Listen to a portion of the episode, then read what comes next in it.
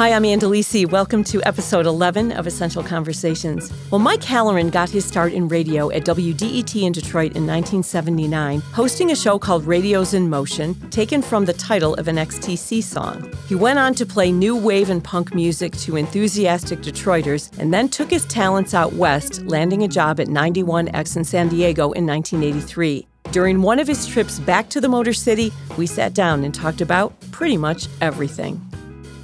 It is safe to say that you, my friend, were responsible for bringing what came to be known as new wave music to Detroit radio. I would like to claim that, but I, I must state that when I started at DET, there were programs that played what was considered underground rock, but it wasn't considered new wave because new wave hadn't really been coined yet. You know, the punk scene, Right. 75, 76. I started here in 77 as an engineer. I didn't start here as a host. I had to beg and scream and plead. I hosted once for Jerry Stormer. I took over his show at one point. I went out to Ann Arbor, interviewed XTC when they opened for the police at the Michigan Theater, and brought that back. And the whole interview was basically my show. I just played a couple of songs at the beginning, played the interview, and then played a couple of songs, and that was like his whole hour, two hours, or whatever it was that Jerry had back in those days. But there were programs, but they featured a lot of super progressive rock. And then I came in with the concept of the minimalistic stuff that was happening at that time, post punk. So there's bands like Magazine, Fingerprintz. I'm trying to remember some of the bands we used to play that I would really love to hear again. The early electronic stuff that came out, Orchestral Maneuvers in the Dark, Kraftwerk.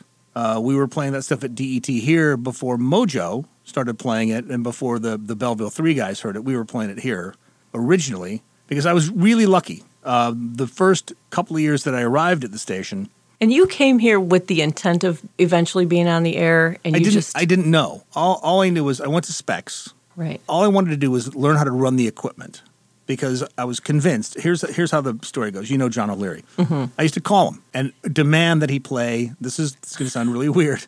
I would demand that he would play Genesis. This was before Peter Gabriel left the band. Okay. And Genesis were not a viable rock band for radio in Detroit back then. Even though Detroit had broken, Roxy Music, King Crimson, all those super progressive bands came out of, you know, the Detroit early WABX days when they were playing whatever the heck they wanted to. right. So all that early prog rock stuff they played on Detroit radio, and then all of a sudden there came this, you know, riff became super homogenized and it was all BS. So I would call O'Leary up when I was coming back. I, I was going to school in England from 70 76, so 70 to 76. So as I would call John up, I'd be like, "Play this new band. They're from England. They're really good. They're called Genesis." And at one point, it's hilarious. Zeppelin Houses of the Holy had come out, and uh, I called one station. I can't remember what it was, W, because they all played the same things. And I called, and I still my voice hadn't broken yet, so it was seventy three. And I was hi, had a part, part part of an English accent. Listen, you guys keep pronouncing that uh, that song wrong. And the guy's like, "Oh, what are you talking about?" And I go, "You know that song? You're playing that song. You keep calling it Dire Maker. Uh, Zeppelin. It's on the new album." And the guy's like, "Well, it's called Dire Maker." I go, "It's actually Jamaica, D Y E R Jamaica.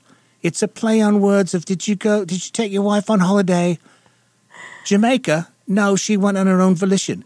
And the whole thing was is that these jocks. The guy gets on the air and he goes, uh, some girl just called me and said uh, I'm mispronouncing the name, so he says it's Jamaica.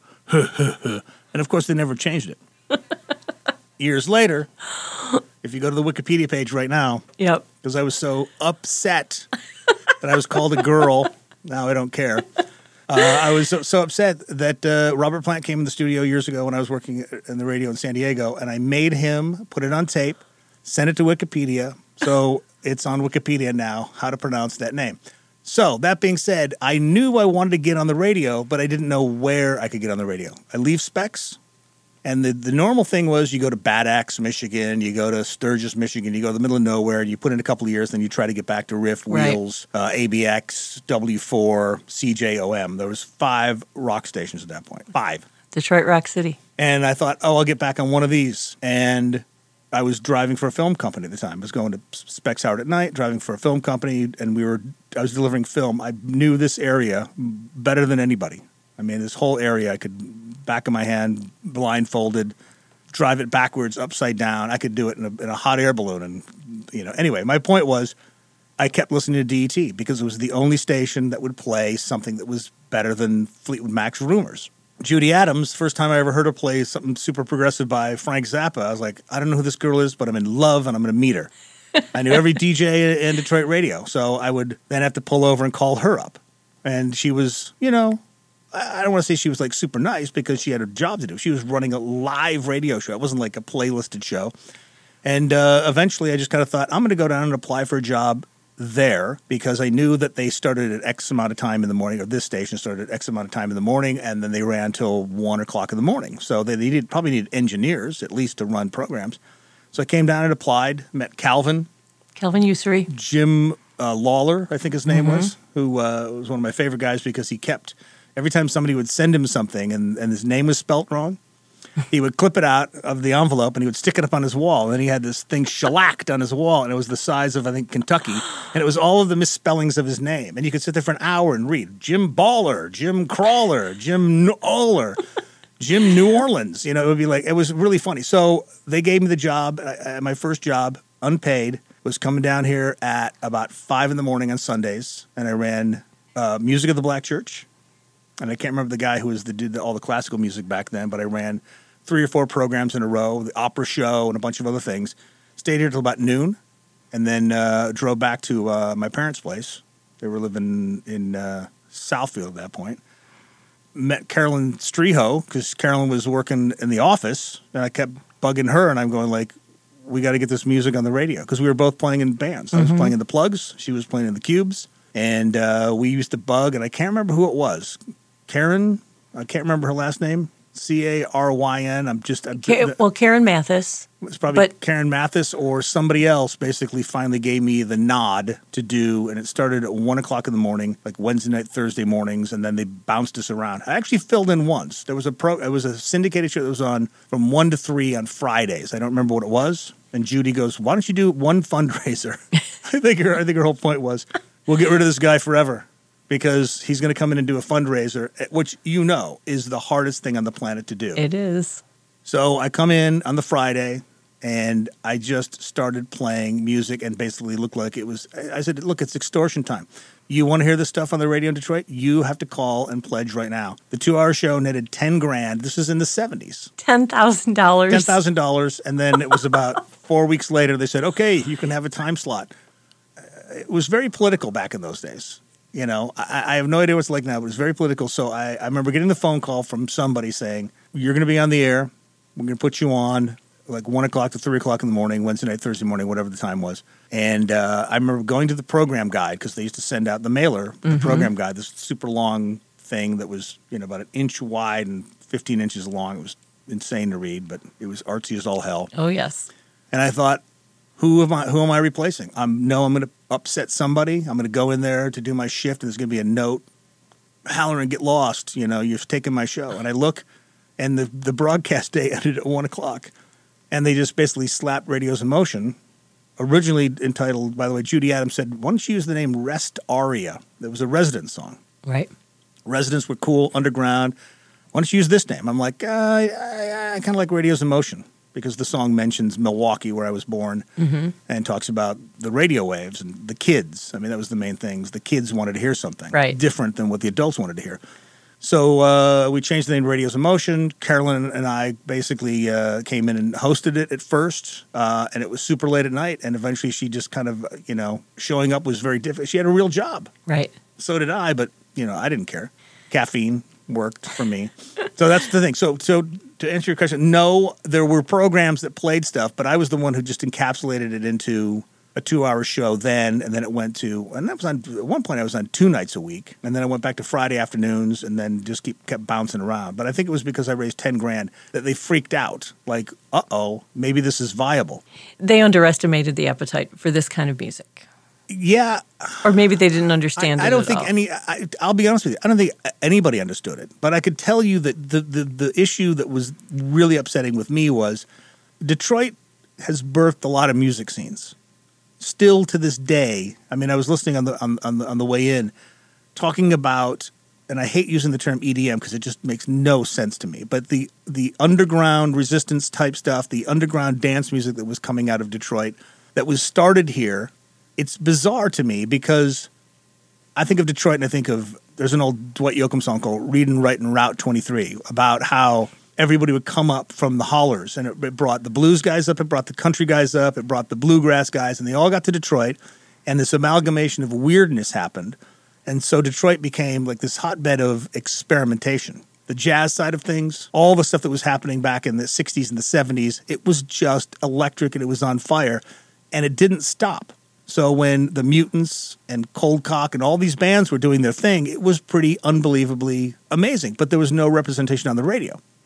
So I basically would take on that side. Cinecide, Cubes, obviously. I never played the plugs on the radio because it was just seemed po- pointless. You know, I wrote this song, everybody. So all the bands pre Figures on the Beach, pre electronic stuff, and then the electronic stuff started creeping in at the same time. Detroit has got this amazing, and I don't know what it is. It's always been about Center for Creative Studies, which I guess is now called something different. College for Creative Studies. Okay. Right. College for Creative Studies. I saw it on the back of the bus on the way over here. I thought, wait, they changed the name? They did. I had no idea. But the amount of kids that came out of that school Right. that influenced rock and roll in a, in a pretty amazing way, and the kids from the suburbs, the guys from Belleville, all of this stuff has added up to one thing to me that this city's always been unstoppable about taking p- people's music, whether it was the blues, jazz, or whatever it is, adding something that nobody ever thought of. So when the MC5 and the Stooges did their thing, nobody saw punk, punk coming out of that. Nobody said, oh, this is the beginning of punk rock because all they were doing was doing their best impersonation of how weird and out they could get with the, what jazz they were influenced by at that time. And then it just blew up to the point where there are bands today that I go see in clubs. You would swear that all they'd ever listened to was the MC5. Mm-hmm. Oh, Because- they're more influential than ever before. When when you were playing music that was made outside of Detroit, this is going to sound like a very pedestrian question, but given the paradigm of the time, where did you get all of the music? Because now people have access to music all over the place. But then finding that music to create a show like you were doing that was music made outside of Detroit, how did you get it? two really easy things to explain. Number one, when I was running Music of the Black Church, when I was running the taped programs, the Master Control at DET was 10 steps away from the library, which was very well kept up and had every new album that was coming out from every major label release. So inside the library was every Talking Heads record, every other underground record that you want to get a hold of but nobody in Detroit was playing these things, including DET. So I would go through the library. There was a there was a new section every week, so I'd go through, I'd drop the needle on it, and I would run back and forth, make sure that the programs were on the air, and I would ingest as much stuff as possible, take copious notes. I had a yellow pad of stuff because I figured if I get on the air, I better know what I'm going to play. So this is like two years of me just ingesting the library. I had worked at Stanford's radio station when I when I left DET at one point. I went to Stanford's radio station, got to do a, a like a mini version of Radios in Motion, and at that point, I was like, I jocked the turntables. I knew what I was doing. So when I came back, I left for probably about eight months and came back. And Calvin said, "You want a full time job? You can come down here and work for like three bucks an hour, or whatever it was." I still had to go work for a different company, but they finally gave me my show. So I had already ingested that stuff. My sister, Kathy, worked for Virgin Records in London. Oh, you had a She started sending me stuff. That's amazing. She worked uh, for Virgin and another company that had Caroline Records, which is um, what kind of offshoot of Virgin, and DinDisc, which was part of the whole early electronic stuff. Right. She would send me records over all the time. Uh, I would take regular trips to England when I got time off. I could go to England and, and grab new stuff. But the most important factor was the guys at Off the Record here in Detroit. They had, I think, they had two locations at one point. They realized their potential of. They basically bought a bunch of imports, and they had no idea what they sounded like. So I would go in and I would grab anything and everything I wanted to come down to the station a couple hours in advance and I would just needle through these records. I didn't know if there was bad words in them. I had no idea. It was like the whole John Peel approach, who was my big influence growing up, growing up in England. And I just would needle through the records and then go, all right, I'm going to play this one, this one, this one, this one. And then paying attention to what was going on with the New Musical Express, whatever it was. It was always three weeks late arriving here. So the program turned into basically a potpourri of whatever happened, uh, that whatever I could grab from off the record. Anything that didn't work, I would take back to them and people would go into off the record the next day just buy every copy that they ever had. So all they had to do was sell five copies to whoever in Detroit was listening at that time. So the trippy thing was it was a combination of the DET library was really ex- extensive at that point. My sister sending me albums. Uh, eventually, she hooked up with other record labels, and they were just sending me stuff. They knew that the airplay was going to save them from you know being destitute, and um, and the guys at Off the Record, and that was what it all came down to. And the guys at Off the Record probably more so than anybody because once they started buying stuff from whatever it was, every other independent ra- label, they would just go, "Give me a copy for the radio station." And some of these people go like, "What radio station?" and uh, and they would just go, "Oh, there's a station in town. This this guy's playing your stuff." So uh, and so they would just give them a promo copy. And you got to remember, in those days, I didn't know what record labels did. All I knew was that they just had product. There were I didn't know there was label people that were supposed to call me up and say, "Have you checked this thing out?" Which leads to the story about the first time U2 came to Detroit. I didn't know there was a record label involved. I just showed up at Harpo's. I drove most of them, not not Bono, but I drove most of them back to their hotel at Nine Mile and Seventy Five. There was a Holiday Inn there. Yep. And, and this is it's weird. This is all pre PDAs. This is all pre cell phones. This is all pre email. I told him who I was, what my name was, and said, next time you come through, and this, I'm telling this to the band, I'm not, not a road manager, not a manager. You guys got to come by my radio show. And I get a phone call. I don't know how. A week before they came back to play the Royal Oak Music Theater, uh, they're going to come and do your show. I'm like, okay, great, because they're just a band from Ireland. They're not U2 yet. And they come by the station. They hang out the whole of Radios in Motion, hang out in the studio. We played a bunch, of, took a bunch of phone calls. I would hate to hear the interview now because I'm sure it was horrible. I hope nobody has a tape of it. And then they played the show the next day at the Royal Oak Music Theater. But they, you know, they'd sold out Harpo's the first time through. Sold out the Royal Oak Music Theater a couple of months in advance. And then from there on, it was just massive shows. Absolutely, you know. They Were went, you surprised at how um, incredibly famous they became? Honestly, no. And and it's it's funny because when you meet guys like Robert Plant, you understand that the kindness of the rock stars that become huge is the reason that they become huge. The ones who are the jerks tend to uh, put up too many roadblocks, and then people just get tired of the shenanigans and and they disappear. Sublime, who's one of the biggest bands probably in the country today, played tons and tons on most alternative stations across the country. They upset every single program director in the country back then because the singer was basically a complete jerk. And he'd bring his dog, his dog would bite people, and it was horrible. And so when they went in to record their first real album, because the first album was done in a college radio station in, in Long Beach, I think it was, or UC Irvine or something, they came back after they had done this album in Texas, went on a little tour, and the guy died of a heroin overdose. And after he died, he was no longer in his own way of stopping that band from becoming huge. So the band actually took off because he was not there to desecrate the whole situation every time he came into a, a radio studio. And it's weird. So everybody I've met since then, the Robert Plants of the world, the Robert Fripps of the world, Bono, and all these guys, they were they would come. I mean, could you imagine U2 swinging by DET, Uh, not taking so much. taking a day off? They were playing. They played like Nashville. They flew up, did the Radios in Motion show, played the show the next night, and I think they went to Cleveland afterwards. It's on the the gigography thing, which is mm-hmm. I mean, what I find so amazing about it is they didn't have your email address and your cell phone number, and so they had to remember that they said to you, "We'll come back," and then I probably gave him my parents' home phone number when everything was 313 and they'd had it since the 50s. And I probably gave it to them because I remember at one point they were playing Masonic and I was off DET at one point. This is probably 80. I'm trying to remember. It was before I came back, I think. They were playing Masonic and I had called the hotel because everybody knows where bands were staying, left my information for Adam, the bass player. The phone rings, and my mother answers the phone and goes, Adam's on the phone, you know, for you. And I look at her, and I was just 20 minutes before in an argument with an, another Adam friend of mine who I wasn't getting along with. And I thought, why is he calling me back? I just, you know, got mad at him. So I pick up and go, what do you want? and then Adam, U2, Adam says, Mike? And I'm like, yes, it's Adam. And I'm like, Adam? He goes, you know, Adam from U2. And I'm like, oh, sorry, dude. I was uh, just on the phone with another Adam. I know this is going to sound really weird, but uh, sorry about that. And he goes, do you want to come to the show? And I'm like, I'd love to. And he goes, I'll put you on the list. And I'm thinking, I'm thinking I just was a complete jerk to him. I didn't know. But here's the. When, when do rock stars call you back? They don't. Coming up next, Mike Halloran talks about Detroit's underground resistance, the electrifying mojo, and discovering the violent femmes.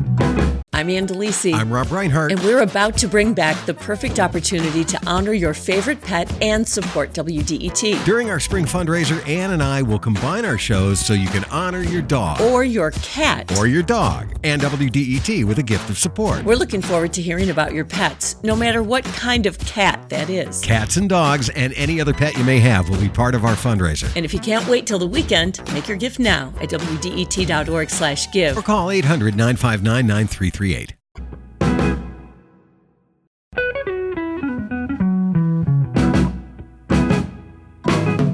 Hi, I'm Ann Delisi with the conclusion of my conversation with Mike Halloran. So let's get back to your personal history a little bit here. So you were at WDET from what years to what years? Years that were all strung together, the block of time first. Well, there was I left going to school in England in 76. Came back around Easter time. I left school early because I was not getting along with the administration. You don't say. Uh, I came back. I I already got my O levels. I started lower sixth over there. I was going to go for my A levels, and I just was unhappy. I was playing in a band. I was just, you know, my, my mother said, "Why don't you just come back and work for a year?"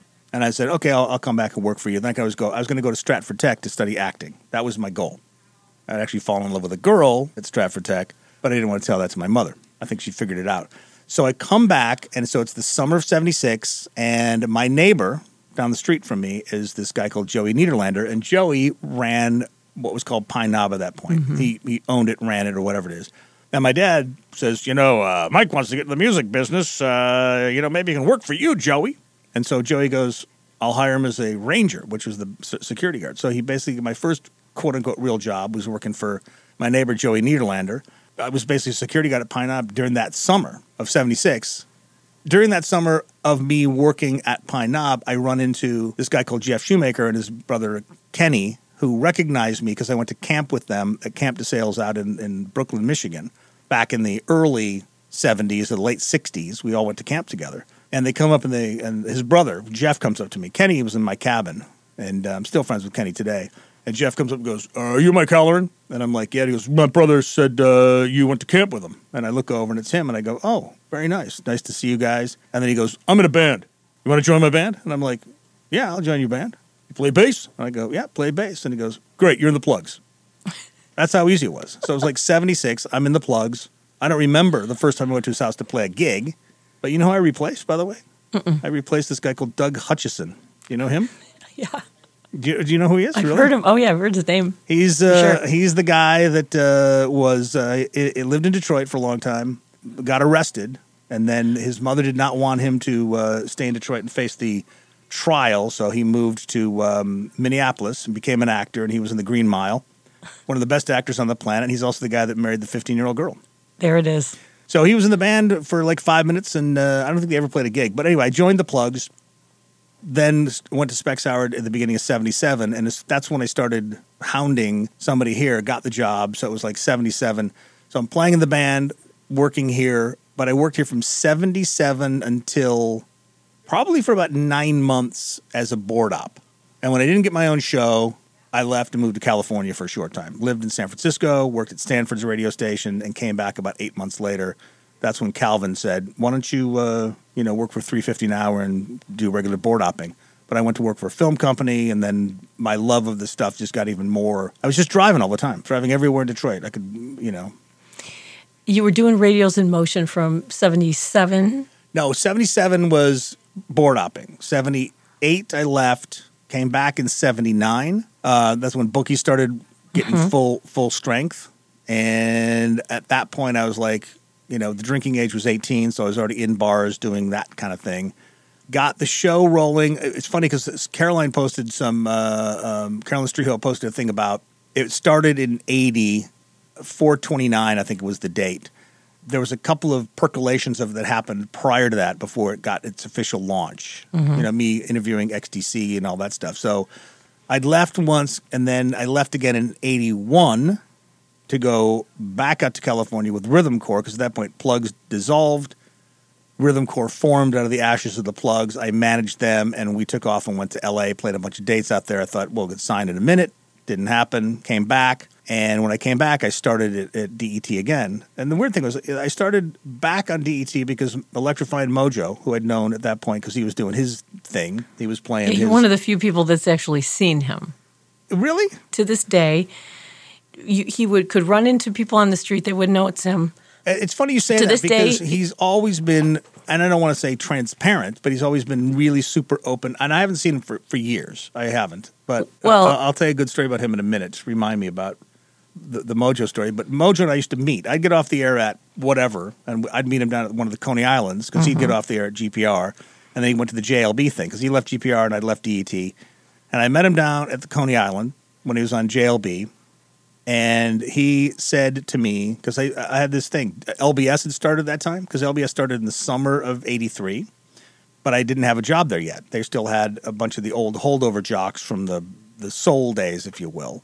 And i was bugging the guy who ran the place about working there because they started playing some of the alternative stuff mainly the dancey stuff. New, And- new orders blue monday was their biggest song in 83 And you would be a logical choice for them to employ to validate this yes, format. Yes and no. Yes, because everybody in Detroit knew what was going on. No, because they were a company out of New York. Percy Sutton, the guy that owned LBS, owned the station BLS in New York, which was the legendary soul slash funk station. I mean, super, super legendary. I mean, the stuff that they did in New York. But when he bought the station in Detroit, he just thought, I'll buy a station in Motown. He didn't know that the signal was way out in Mount Clemens. So he didn't hit the inner city. He never got the audience that he expected. So when they started bleeding in like New Order and stuff, and and people started freaking out, like, oh my God, they're playing New Order on, on, on LBS. Then I was the logical choice, but the guy that ran the station, Captain Roberts, was a transplant from New York that just basically moved out to the suburbs of Detroit, didn't know anything about the city, didn't know anything about alternative music, didn't, and, and basically I was just this weirdo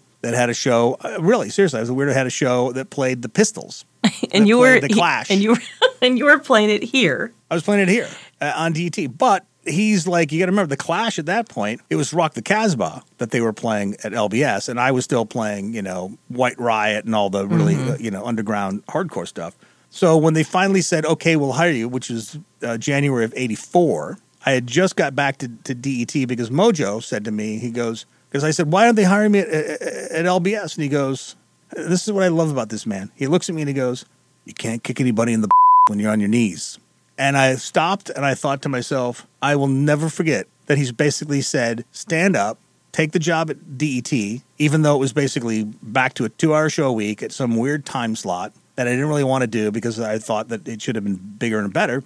I was like, why? And he just said, look, you're on your knees. Stand up, and then you can kick people in the again. So I took the job. So I, I think I was back by the summer of 83. Uh, my girlfriend and I at the time were going to open up a sushi bar. Here's how funny that is. We were going to open a sushi, sushi bar in Royal Oak. I know.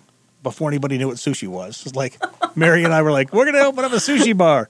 You're a little ahead of your time there, my yeah, friend. it's just it's just weird. And now Royal Oak, I just went through there yesterday. It's hopping in. Oh, yeah. it is unbelievable. So Mojo said, "Stand up, kick people in the," and I said, "Okay." I came back, and I think I did probably two two and a half months worth of shows. So it was like you know September, October, November, and then in December, Captain Robert said, "You'll start January 1st.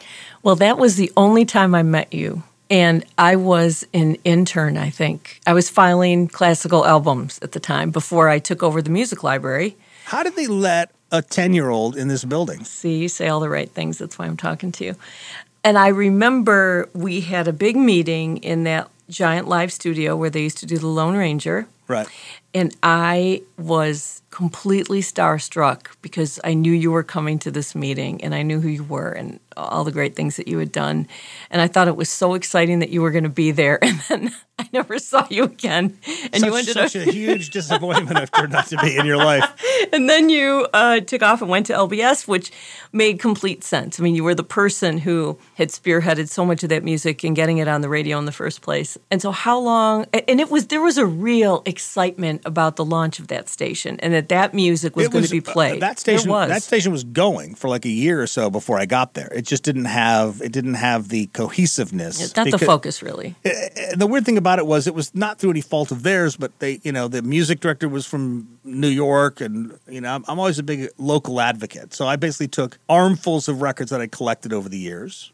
One of my favorite records that I took that I started playing here on DET, two of them. One was this record by the Violent Femmes that, that, that came out in, in, I think, the end of 82, beginning of 83. I had that copy with me. So in January of, of 84, I started playing this band called Violent Femmes. I'd heard about them because Mary, my girlfriend at the time, was living in LA and she heard it on KXLU, which is the, the underground station at Loyola Marymount's uh, radio station in LA. And she called me up one day and she's like, Have you ever heard of Violent Femmes? And I'm thinking it's a trick question. Like, that's a trick question. What do I answer? I go, I don't know. What is it? And she goes, Come on, you've heard of these people. And I'm like, No. She says, There's a song called Blistering Sun. And I go, Don't know about it. She goes, It's an album. Go find it. So I go down to DET, find this thing, pull it out, play the track on the radio on DET for the first time. This is amazing. It's like punk rock acoustic music. Mm-hmm. And then I took Add It Up, did an edit of Add It Up because there's a big F bomb in the middle of it or Right. whatever it is. We just ran with it. So when I went to LBS, we, I'd already warmed it up at DET, and I brought another record with me by this band called Beastie Boys. They had a, a 12 inch out called Cookie Puss, Yes. which was the weirdest record on the planet. I took the copy from DET, ironically enough, because there really was two or three of them here at the time. I know. Rat, Rat Cage Records had sent it to us. I Go- remember there was a couple copies on the shelf because I had seen it. Yeah. After you left, yeah. And I took one copy because it just it had like Cookie Puss on one side and then a dub version on the other side. And I took it with me. And I said to Captain Roberts, I'm going to pound the crap out of these two records. It's called Cookie Puss and Blister in the Sun. And he's like, okay, gives me the little salute thing. And I go in there. And the trippy part was I knew how influential the station was going to become because years later I found out the facts of how it worked. But I remember watching because they had the, they'd always print the the uh, in the Detroit News or the Free Press back in those days. They would print the charting records. The Violent Femmes was outselling. This is no lie. It was outselling Seven and the Ragged Tiger and Purple Rain by Prince on the strength In of Detroit. just on just the the, the LBS airplay because it was just me from seven to midnight playing this stuff. And the whole time I kept going, why isn't anybody else playing this? Why? And so the record, what I find out years later, I, I, I left here, went to San Diego. We played it in San Diego like it was brand new. I, keep, I got to San Diego in '86, so at that point it's almost five years old, and it starts charting in San Diego. Years later, I meet this this woman called uh, Anna Statman who signed the band, and she was waiting for them, to finish the uh, the album. So she just released the demo tapes. So the first album that you know from the Violent Femmes is just their demo tapes, recorded by their manager Mark Van Hecke at a studio someplace in Milwaukee, and they put that out, and it's and it went on to sell a million records. How do I know this? She calls me up one day. She goes, "I got something to send you," and I go like, "What is it?" She goes, "We finally hit a million with the Violent Femmes, and this is in the mid '90s." Like 97, 98 All or those something. years. And Oh I'm thinking, gosh. really? And she and she then tells me the story. And this is how weird the music business was in those days. They slash records were so small at that point. They'd printed up ten thousand copies of that album, and they sent them to all corners of America. So every time Harmony House or Off the Record or one of these places sold a copy, they would have to call someplace else, like Portland, Oregon, and San Francisco. Send the three copies you have back to us, and they would send them back to Slash, and then they'd send them to Detroit. So they were recalling all ten thousand copies to their office in LA, and then sending them to Detroit. Consequently, when they sold out all 10,000, they were like, now what do we do? So they went for the second pressing because they never thought this record was going to sell anything. And it just kept going and going and going and going. So when I moved to San Diego, it happened again in San Diego. And, and she didn't know who I was. She just tried to figure it out, like, why is it selling here? And then I went to LA. I went to work at K Rock for a short time in 88. Then it got thrown in that soundtrack for G- Grosse Pointe Blank. Yep. and the thing just just basically it was like a wheel, wheelbarrow that was just like slowly going down the hill that all of a sudden turned into this monster to the point where it sold a, a million records. She goes i finally figured out what it was. And i go what? She goes you just kept bringing the same copy with you everywhere you went. Because i took the copy from lbs with me to san diego. And you know at this point that's one of that and legend are like catcher in the rye they're albums that virtually everybody on the planet has and if you don't you're not a real human being on vinyl, by the way. Got to have it on vinyl. So that that was the thing. So I left ET in '83. That's when obviously I met you for the first time. Mm-hmm. At 10 years old, you were. It was the weird part was I remember you having to climb those huge ladders to put the the, the A's on the top because those libraries were not very OSHA friendly back in those days. Were they, Ann? No, not quite so much. So you go to LBS and you have your tenure there. And I remember when they changed the format. They changed the format twice. They, But it didn't take very long. Like, how long did they leave eight, it? eight nine months. They basically came in and uh, Janie Washington. It was just it was a sideways deal, but basically all the alternative stuff became very huge, and they, I think they thought it was getting out of control because it was the weird punk rock kids at night that were basically, you know, the influence that LBS had back in those days. So when they said we're flipping the format, I said to Jane, I said, when? And she goes, we're flipping it next week. And I said, can you just do me a favor? Just can I tell the audience it's flipping? Because I think you need to know how many people support it. Mm-hmm. Because they were having a hard time selling it. So I said, if I can get people to show up at the radio station, can the salespeople take pictures of the people who show up at the radio station? And then you can go to the advertisers and say, this is who listens. These are the people. Because you got to remember, at that time, Psychedelic Furs sold out Meadowbrook. All these pretenders were selling out. Pine Knob, all the bands were doing incredibly well. The Clash played Motor City Roller Rink, I think. Uh, then they came back and played the Grand Circus Theater. They, they played all of these you know, amazing play. The bands were huge. They were selling tons and tons of tons of records, but the salespeople at LBS could not get it together to go out there and attract the advertisers, which is what radio is based upon. That was my lesson after leaving DET that I couldn't just go on the air and raise 10 grand in two hours by begging people to send money. So Janie goes, okay, fine, just do it. So we went on the air, and I don't think she expected it, but people basically camped out in front of the radio station. The news truck showed up. And so they said, uh, Janie goes, okay, you guys got a reprieve. And uh, I thought, great. We probably got like maybe another six months or so, and then we got to do it again. What nobody knows is the guy who was the program director was also my roommate. He never bought it. He never got an apartment in Detroit. His name was Sergio. He used to live in New York. He would come and crash at my apartment. I had an apartment downtown in the um, right in the corner of uh, uh, Grand River and um, Washington. I had an apartment down there with my, my buddy Lem, who helped launch um, CIMX, CMix. Do you remember Yep. Lem Payne? I remember Lem Payne because I was at the river across the hall, Right. and Lem was selling bow stations. Yeah, at, at Lem. Lem. point. Lem was my room. He was. He originally so sold. Uh, he sold Cadillacs at uh, Seymour Cadillac, and he said he wanted a roommate. I wasn't making enough money to afford to live in that place. So he goes, "I'll pay the most of the rent. Just you know, get me into shows." And I'm like, "Okay, I'll get you into shows." so Sergio would come in, and uh, Sergio Dean would come in, and he would live in the upstairs uh, living room, and both of us had bedrooms downstairs. He calls me up one day from the station at like two in the afternoon. He goes, uh, "I got good news and I got bad news." I go, "What's the good news?" He goes, "I'll be home early for dinner." I go, "What's the bad news?" He goes, "You're fired." And I'm like, "What? You're firing me?" And he's like, "Yeah, we're to flip formats anyway." And I was like, "This is great." So they didn't let us say goodbye the second time. Flipped the format, and uh, I sat there for probably, oh, I don't know, two, three months or so until uh, Lee Arnold, who uh, at that point was working at Wheels, and Doug Podell basically said, "All right, we'll give you the overnight shift at, at Wheels." I think I was unemployed for about four or five months, I think, and that's when I kind of realized how much radio was just not what I expected because I was playing Don Henley and Y&T and these bands, but they let me bring Radios in Motion back to do Sunday nights on Wheels, which was huge because the listenership of Wheels was phenomenal at that point. Right.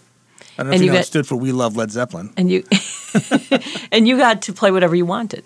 Did they let you Uh, when you the when you did when you on did Sunday? show. Yeah, on the Sunday When show. and Sunday. that's and then that leads to the fact that the Beastie Boys came by LBS when they played Todd's. Mm-hmm. I believe they played Todd's and they played St. Andrews. I'm trying to remember which one it was. Kenny Wagner booked the show, flew them in, paid them 500 bucks. Uh, and then they came back again when I was at Wheels opening for Madonna, and they came by the station. That's Uh, just and I remember hearing the Beastie Boys opening for Madonna, and I thought this is interesting. Well, but think about it this way. Here's here's your connection again. Madonna's brothers and sisters still lived here. Mm-hmm. The Beasties were freaking massive in Detroit, and she always had her connections here. So they're a New York band, and she'd obviously seen them on the scene there, and thought, well, I'll just bring these guys because they're going to be much better than any whatever band. And the Beasties upset every single teenage girl on the planet because they came out there grabbing their crotches before anybody was grabbing crotches and freaked out every 12, 13 year old little girl. Actually, probably didn't freak out the girls, probably freaked out the girls' mothers because there you go. because they were like, "What is going on here?" And they came by on that tour. They came by LBS, hung out, and then I left LBS. I don't know, year, year and a half into it, and then that's when I worked for Jim Harper for a very short time at DTX. So it was back on the old ABX frequency. When they launched DTX, was the goal to capitalize on what now we knew as new wave music? And was that the goal at the time? I remember hearing some stuff. I don't know. It was See, the thing is, like, to me, the whole thing about new wave was people said, oh, Elvis Costello, new wave, Split Enz, new wave, Mr. Mr. New Wave. And my point was that Elvis Costello was always like the Dylan of our generation. Mm-hmm. Split Enz were like Dylan esque, but wore weirder costumes. And the bands we liked to play back in those days, Hoodoo Gurus and stuff, we knew what alternative really was. We knew what was really good. And then we saw these other bands that had skinny ties on. It was like the second coming of the knack. So any band that had the haircut and whatever it was, they were starting to play on MTV at that time. We were like, no, no, no, no, no, no. That's that's not real. We loved Sade. Uh, we loved New Order. We loved Echo and the Bunnymen, Psychedelic Furs, Public Image Limited, all that kind of stuff. And then the bands that everybody, Cindy Wappa. What else did LBS play? That was um, there was a bunch of those bands that basically were on the cusp, but they weren't talk talk. They weren't the the good bands of, of that era. So in the in that early '80s thing, it was like it started shying away from the punk stuff. The punk attitude was there. I was talking to OMD a couple of years ago, Orchestra Moves in the Dark. Their attitude was they can do anything because that's what the punk rock you know ethos behind it. But it was electronic music. So when they're up there, and this is all pre MIDI, pre sequencers. So they were going mic, mic, mic, mic, mic, mic, mic, to get the sound to do what it was supposed to do, as Right. opposed to now they just hit a button, and it goes buck, buck, buck, buck, and it's just a machine making the.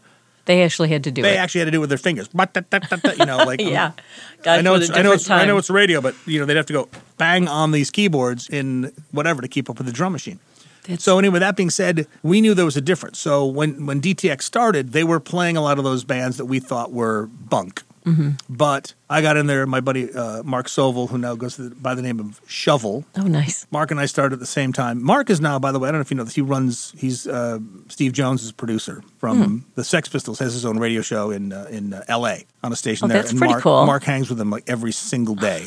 it's pretty great. so uh, he and I were working there, and things went south after I don't even know eight months or so. Were you getting disheartened by then? I mean, you had bounced around You know- trying to do this for so long. I mean, I know you were young and you're maybe more resilient when you're young, but you had been just sort of carrying the torch for this music in a very significant way and being bound and, and not being able to do it for long enough. I mean, the, the longevity was so, you know, cut short. You a few months here, you're fired. No, you're not. And then a couple more months here, and then this, and then Mojo helps you get the chutzpah to go do what you had to do. I mean, I got disheartened at certain times. I remember. I remember at one point I had to go to the, the doctor. I had the. It felt like there was a, a knife in the back of my head, and he goes, "This is a, a like a. This is you're just basically stressed out. You need to." He gave me this thing called Fiorinal. I don't remember anything after that. All I remember was, um, and I think it was right around the time before. I think it was just before. It was just before I went to Wheels. I'd left LBS and I was just I went in and, and like probably had a nervous breakdown. I, the only way I could describe was had a nervous breakdown. Went down and he basically says, "Just take this." And I remember just being knocked out for a couple days because it was really, you know, it's funny because I never talked about this. It, it was really annoying because I just wanted to like take all these general managers and go, "Do you not see what's happening? That the band U2 that got its first airplay on on on DET came by the studio is now playing Joe Louis or they're playing you know because this is they'd already made it but they couldn't see that there was other bands like that that would come along. But um, Mojo was playing Prince like, and nobody else was playing him. I was playing him. Uh, I played the Dirty Mind album on. Mojo was playing the earlier two albums with uh, what was the track on there that uh, Chaka Khan, Chaka Khan, uh, a feel for you. That that one, Mojo was already playing that stuff. So when Dirty Mind came out, uh, Mojo did edits on them. He played Right. those songs. I started playing them on, on DET. He played, I think it was the, it was right off West Grand Boulevard, so like the uh, 20 Grand Club or Right. Latin Quarter. He played The like Latin the, Quarter. Latin Quarter. Uh, Prince played the Latin Quarter on one of his first tours. And he would go in and he would hang out with Mojo. So years and years and years and years later, we launched a station in LA called Indie 1031. And Prince was listening to the station, called the general manager up and said, his his GM, like the guy ran his, his deal, and said, uh, the girl actually said, get a hold of that station. They remind me of this guy I used to listen to in Detroit called the Electrifying Mojo and tell them I want to give them my new record. So my friend Max, who hired me at, at 91X back in 86, gets a phone call from this woman, says she works for the forum in LA, but she also works with Prince, and Prince wants him to come by and have dinner. And, and Max is like, "Pfft, yeah, right. No, seriously, he wants you to come by and have dinner. So Max takes Shovel, Mark Sovel, you know, ex um, Detroiter, and they trundle over to uh, to Prince's house. Prince has made them this dinner, or somebody's made them this dinner, and they're waiting for Prince to show up. And the guy who's in charge of the city goes, "Go ahead and eat, and Prince will be down in a minute." So Max said he finishes his meal, he puts his fork and knife down, and like the second it goes clunk on the plate, Prince walks in, like on cue, and goes, Thank you for coming. I want to play you some tracks of my new album. And and Max kept saying, Holy beep. Yes, right? He keeps saying, Holy beep. And Prince looks at him and goes, We don't swear in this house. And Max goes, I'm so sorry. He goes, And by the way, how do those two words ever come together? Holy and beep. And Max is freaking out because we'd all played at that point a ton of Prince on the radio because this is like five years ago, five, six years ago. And so they go into the other room. Prince plays them this album that barely came out after that. He'd covered Crimson and Clover, this amazing version of Crimson and Clover, and ga- gives them the files. And I call Max up and goes, send them to me. We started playing them at um, station I was at at that point. But it was really trippy. But he sits there and he says to, to Max and, and Mark Sovel, he goes, you know what the station reminds me of? I used to listen to this guy in Detroit, and I used to go by his station all the time, Electrifying Mojo. He was one of the most amazing. And Mark goes, I know that guy. And Prince goes, Do you know how to get a hold of him? and Mark is like, I can make some phone calls because he's going to call me and go, Can you get a hold of Charles? Because Charles, obviously, at this point, nobody Right. knows where he's gone. He's disappeared off the off the planet. So Mark sends me this text. Prince wants to know where Mojo is. And I'm thinking, what is going on here? And then he tells me afterwards. He leaves the house and he tells me the whole story about they went to Prince's house and, of course, trying to get a hold of Mojo, back to him again. Still haven't found him. Still have not found him. No idea where he is. Don't He- know what he's doing. he has artfully gone underground in a day of social media when everybody knows what everybody looks like. Even uh, at the Concert of Colors three years ago, there was a tribute to him. And Don Was got in touch with him and had him record and open just like it was the mothership, just like Right. it was Right. uh, just like he was on the radio. And it was amazing. And he sounded incredible, of course. But he could very well have shown up for the tribute. Nobody would have know, known. He could have slipped in the back door. I, don't know. I, I think I would have recognized him because when you first meet him, it's, Right. it's not what you expect at all. right. I mean, I it would just be you know just dr- to just the ability to dream for a second to have him back on the radio would be phenomenal. I, the the funny thing about I think he would find it more. He was he was the last of the uh, uh, magicians. He was the last of the guys that could make you feel like you were actually listening to something that was coming from outer space, and that was the thing. That's why I I, I, loved the guy. I thought he was you know, and at one point he he said to me something like, you know, a lot of people think you're the. Uh, you know the, the the white mojo, and I look at him and I go, "What?" And he goes, "Yeah, that's people said you're like the white mojo." And I go, "You mean you're the black Halloran?"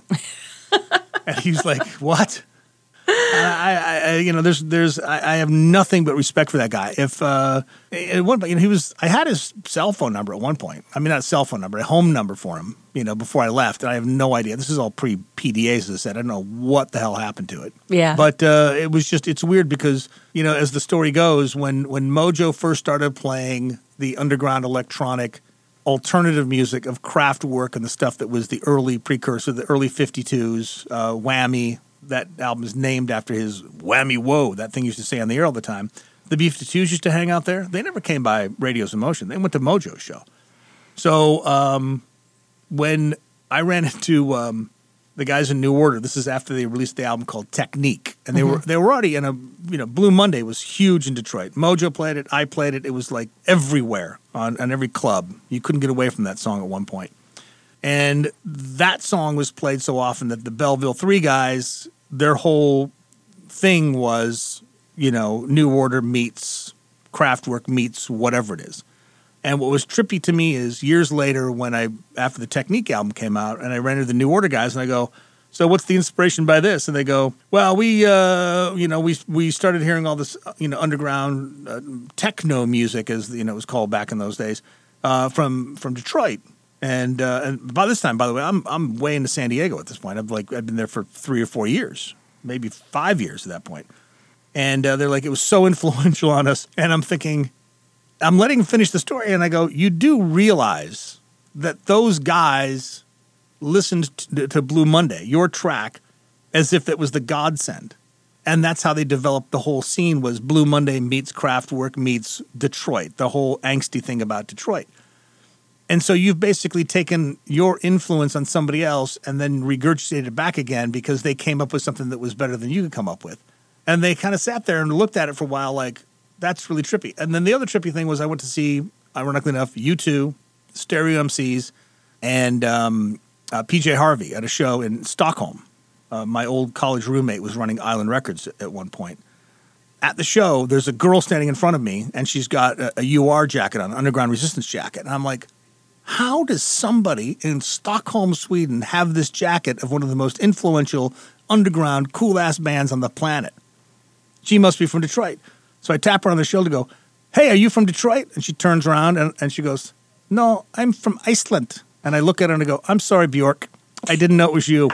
And I thought, go back to the same thing. The things that Detroit has done unknowingly, unwittingly, that has affected the rest of the world. The fact that here's our girl Björk standing at a U2 show and the sh- the jacket she shows, and by the way, it's it's July, but the sun is you know back in, back in those days. Well, every July the sun kind of dips below the horizon in Stockholm and then comes back up again. So people are partying all day and all night. The fact that she's wearing to basically I don't want to say blend in, but be, you know, a musician type person in a huge crowd of people is to wear a UR jacket. And I thought that is the trippiest thing I've ever seen in my life. In Stockholm, here's my, my Detroit roots and, and all those things personified from this amazing Icelandic artist that's influenced probably more people than anybody, wearing something from Detroit, from some of the most creative, you know, creationists of all time. Those those they, they revolutionized. You know, uh, people don't give them enough credit, but they're you know they're beyond they're beyond uh, the godfathers of all this stuff. So there you go. That's to tie it all up for for everybody who's listening. It all started here because of the factories. Thank you, Henry Ford. Well, no, don't thank him particularly. Thank you, somebody. You started it all off. Okay, here's what's so amazing. Your internal clock is unbelievable because we're at 58 and a half minutes. How many edits do you, do you have to do? Just the one, the one B poll. I have to do.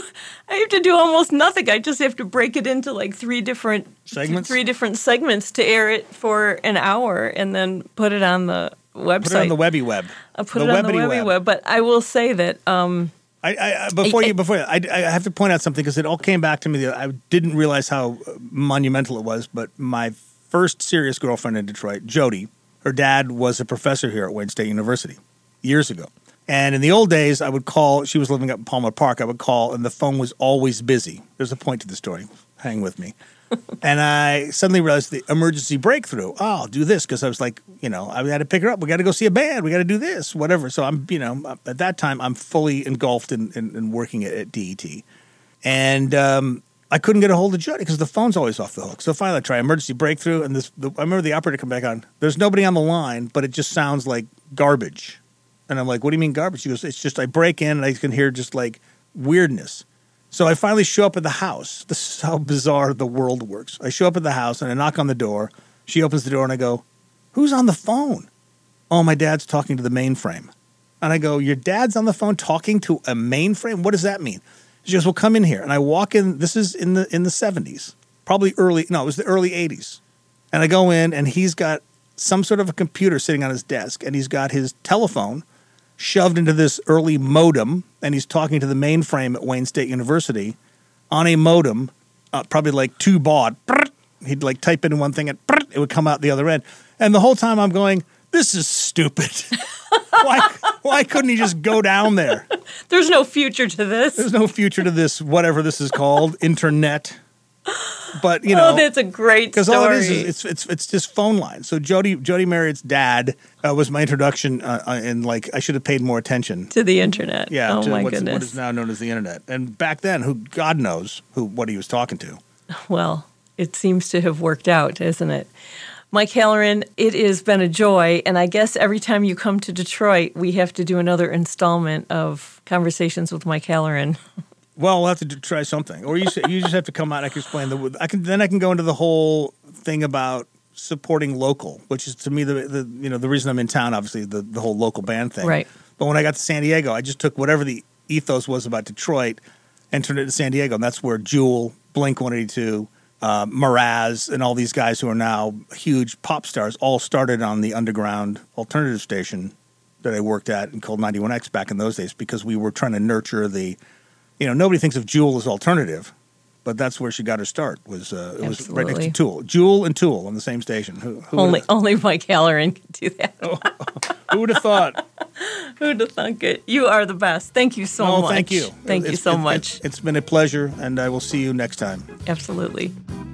Many thanks to Mike Halloran for talking with me. The Essential Conversation podcast series is a production of Detroit's public radio station WDET and supported by ELS Studio 3D. If you enjoyed it, I hope you'll listen to other episodes in this series. Production provided by Rowan Niemisto and original music by Brett Lucas. I'm Ann. Thanks so much for listening.